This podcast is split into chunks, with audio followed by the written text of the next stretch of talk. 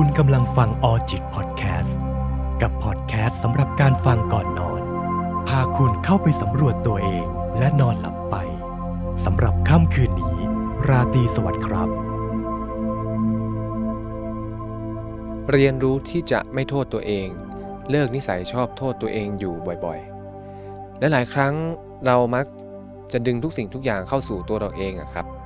เพื่อหาทางออกในการรับผิดชอบ หรือเอาไปคิดต่อว่าเราจะจัดการมันยังไงดี แต่เมื่อสิ่งใดสิ่งหนึ่งมันมากจนเกินไป มันก็เป็นการทำร้ายตัวเองครับคุณผู้ฟัง การโทษตัวเองนั้นบางครั้งก็มีประโยชน์ บางครั้งก็เป็นโทษต่อเรา ที่ผมพูดแบบนี้เพื่อเป็นการแฟร์ต่อทุก ๆ กระบวนการคิดทุก ๆ กระบวนการการจัดการกับปัญหาครับไม่มีสิ่งใดดีที่สุด แล้วก็ไม่มีสิ่งใดแย่ที่สุด ทุกอย่างล้วนเป็นเหรียญทั้งสองด้านนะครับมีทั้งดีและแย่บางครั้ง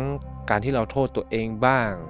แม้ว่ามันจะไม่ตรงกับข้อเท็จจริง แต่ก็อาจจะสร้างผลลัพธ์ที่น่าอัศจรรย์ใจให้กับเรา แต่หลายๆ ครั้งเราโทษตัวเองอย่างสเปซสปะและโทษมันมากจนเกินไป ก็ทำให้เรารู้สึกแย่และจมอยู่กับความรู้สึกของตัวเอง โดยที่ไม่สามารถมองข้อเท็จจริง แล้วก็ผ่านมันไปได้ แต่ในท้ายที่สุดทางออกของทุกๆปัญหามักจะมีพื้นฐานมากับ การมองความเป็นจริงและอยู่กับความเป็นจริง การโทษตัวเองที่ผมจะพูดในวันนี้จะอยู่ใน 2 ลักษณะครับ ลักษณะที่คุณเป็นผู้ถูกกระทำกับคุณเป็นผู้กระทำที่แยกให้ชัดแบบนี้เพื่อให้เราจะได้จัดสรรความคิดของตัวเองได้ง่าย แล้วก็มองดูตัวเองได้ง่ายนะครับโดยอาจจะวงเล็บกันไว้ข้างหลังว่าอาจจะมีมุมมองอื่นๆเกี่ยวกับการโทษตัวเองนะครับ ซึ่งคุณผู้ฟังสามารถไปค้นหาชุดความคิดหรือองค์ความรู้ตรงนั้นเพิ่มเติมได้ เพื่อที่จะจัดการชีวิตตัวเองให้ดีขึ้น แต่วันนี้ผมอยากจะชวนโฟกัสกันในจุดประเด็นที่ว่า ถ้าเราเป็นผู้ถูกกระทำแล้วเราโทษตัวเองล่ะ เราจะเรียนรู้ที่จะปล่อยวาง หรือปลดพันธนาการตัวเอง จนเลิกโทษตัวเองได้อย่างไร และถ้าเราเป็นผู้กระทำแล้วรู้สึกโทษตัวเองขึ้นมาล่ะ เราจะจัดการกับสิ่งสิ่งนั้นอย่างไรได้บ้าง ย้ำกันอีกครั้งครับว่าหลักการในการใช้ชีวิตเนี่ยเราควรจะเดินไปข้างหน้า เจออุปสรรคแล้วก็แก้ไข ส่วนความพร้อมความเร่งความรีบจังหวะต่างๆ เป็นเรื่องของแต่ละคน แต่ไม่ได้หมายความว่าเราจะต้องหลีกเลี่ยงแล้วก็วิ่งหนีมันนะครับ ค่อยๆไปเชิญหน้ามันในจังหวะที่พร้อม เริ่มต้นกันในจุดที่ว่าเราโทษตัวเองในฐานะที่เราเป็นผู้กระทำอะครับ บางครั้งเราทำสิ่งใดสิ่งหนึ่งไปด้วยความไม่ตั้งใจ บางครั้งเราทำสิ่งใดสิ่งหนึ่งไปด้วยความตั้งใจนะครับ แล้วมันก็กลายเป็นตราบาป มันมีผลลัพธ์อันเลวร้าย แอบแฝงอยู่ในการกระทำของเรา มันมีสิ่งแย่ๆหลงเหลืออยู่จากการกระทำของเราในอดีต แล้วเราก็ไม่สามารถยอมรับสิ่งสิ่งนั้นได้ แล้วก็โทษว่ามันเป็นความผิดของเรา ซึ่งถ้าเราผิดจริง ๆ เราก็ต้องเรียนรู้ที่จะยอมรับได้นะครับว่านั่นคือความผิดของเรา แต่การยอมรับว่านี่คือความผิดของเรา กับการโทษตัวเองเป็นคนละความหมายกันนะครับ ยกตัวอย่างเช่น ผมอาจจะเตะฟุตบอลแล้วก็กระจกบ้านข้างบ้านแตก เพ่ง ผมยอมรับว่าผมเตะบอลไม่ดีแล้วก็ทำให้กระจกบ้านเขาแตก แต่ถ้าเกิดมันมีสิ่งใดสิ่งหนึ่งเกิดขึ้นนอกเหนือจากนี้ แล้วผมโทษตัวเองว่าเฮ้ยมันเป็นเพราะผมก็คงอาจจะยังไม่ใช่ ยกตัวอย่างเช่น ผมเตะบอลไปแล้วกระจกบ้านเขาแตก แล้วผมก็มาโทษตัวเองว่า การที่เขาจะต้องมานั่งเปลี่ยนกระจกเนี่ยมันเป็นความผิดของผม การที่พ่อแม่จะต้องโดนเขาว่าเป็นความผิดของเรา จะเห็นได้ว่า 2 ตัวอย่างที่ยกมา อันหลังอาจจะเป็นความผิดจริง ๆ ซึ่งคุณก็ยอมรับมันต่อ แล้วก็ก้าวต่อเดินต่อไปเพื่อใช้ชีวิต แต่การคิดว่าเฮ้ยเขาจะต้องมาเปลี่ยนกระจกเพราะฉันเพราะฉันเป็นคนเตะบอลผิด บางครั้งมันไม่ใช่ครับ มันคือในเรื่องของความรับผิดชอบมากกว่าแล้วถ้าเกิดคุณเตะบอลไปแล้วกระจกแตก แล้วคุณรับผิดชอบอย่างดี เขาอาจจะไม่ต้องมานั่งเปลี่ยนกระจกก็ได้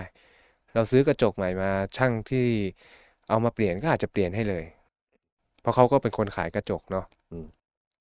เพราะฉะนั้นหลาย ๆ ครั้งพอเราทำบางสิ่งบางอย่างที่แย่ลงไปอย่างเงี้ยครับ ถ้าเราได้ยอมรับผิดมันก็จะจบตรงนั้น ยอมรับว่าฉันทำผิดแล้วก็เดินต่อไป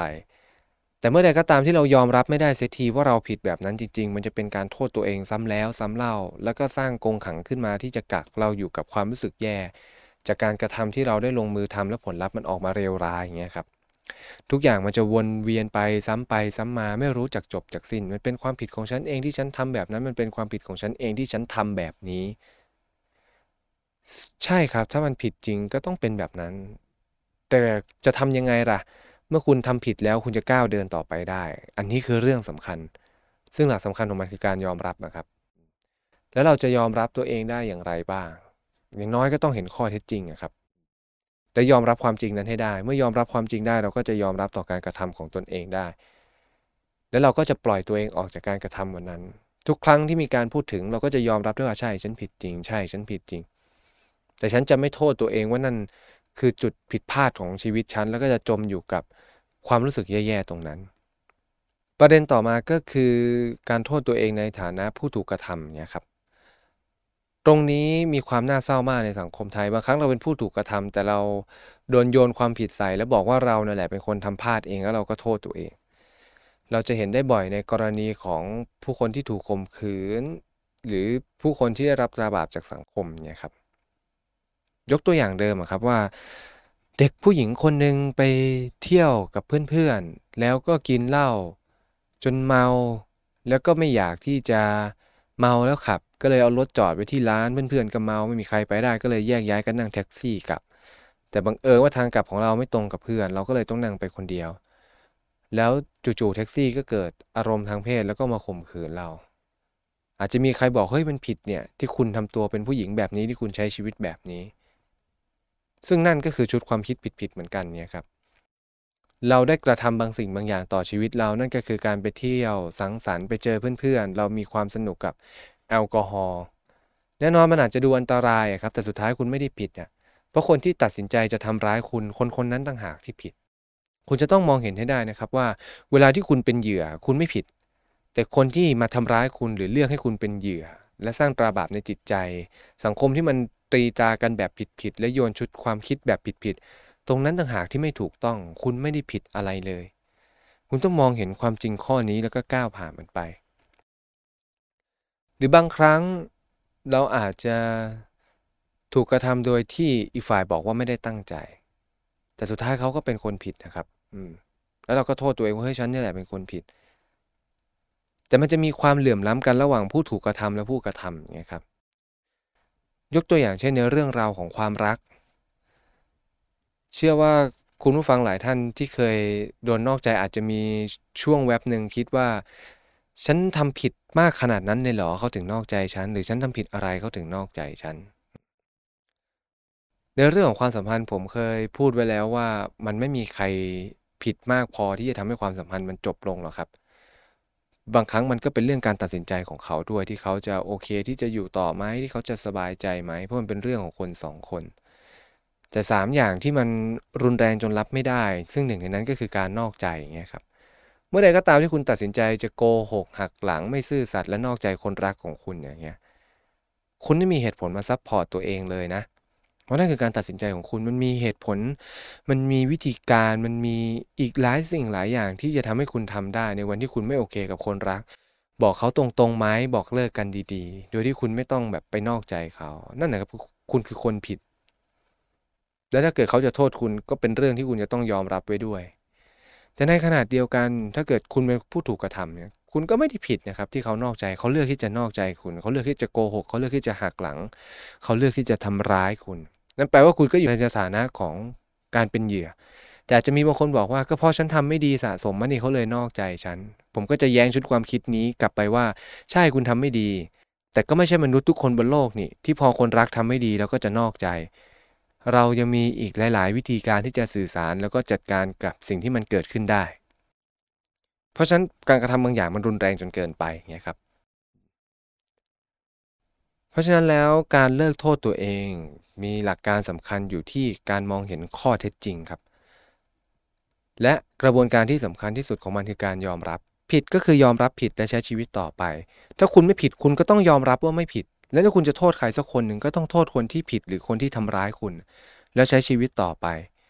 ทุกอย่างเป็นการเดินไปข้างหน้า ชีวิตของเราเปรียบเสมือนเวลาครับ มันเป็นสิ่งที่เดินไปแล้วก็ย้อนกลับมาไม่ได้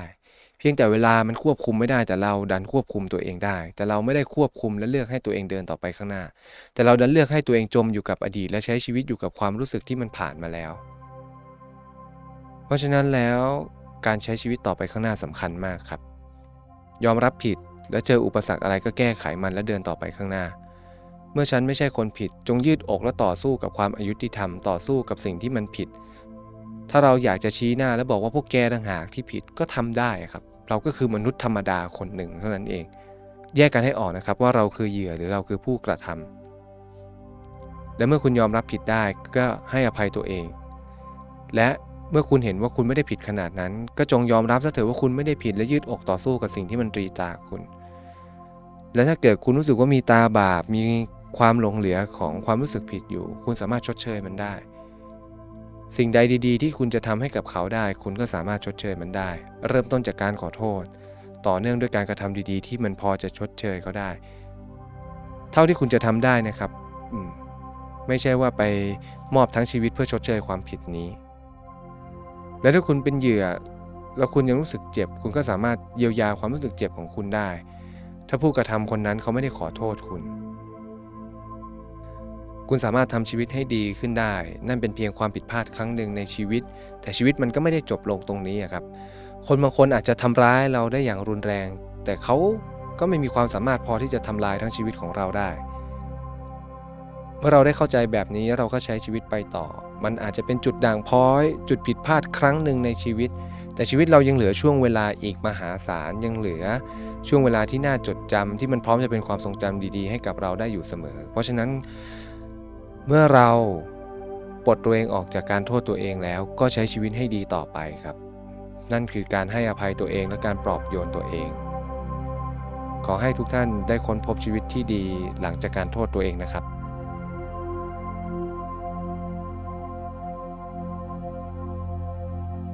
จิตพอดแคสต์ดาวน์โหลดได้แล้ววันนี้ทั้ง iOS และ Android สำหรับค่ำคืนนี้ ราตรีสวัสดิ์ครับ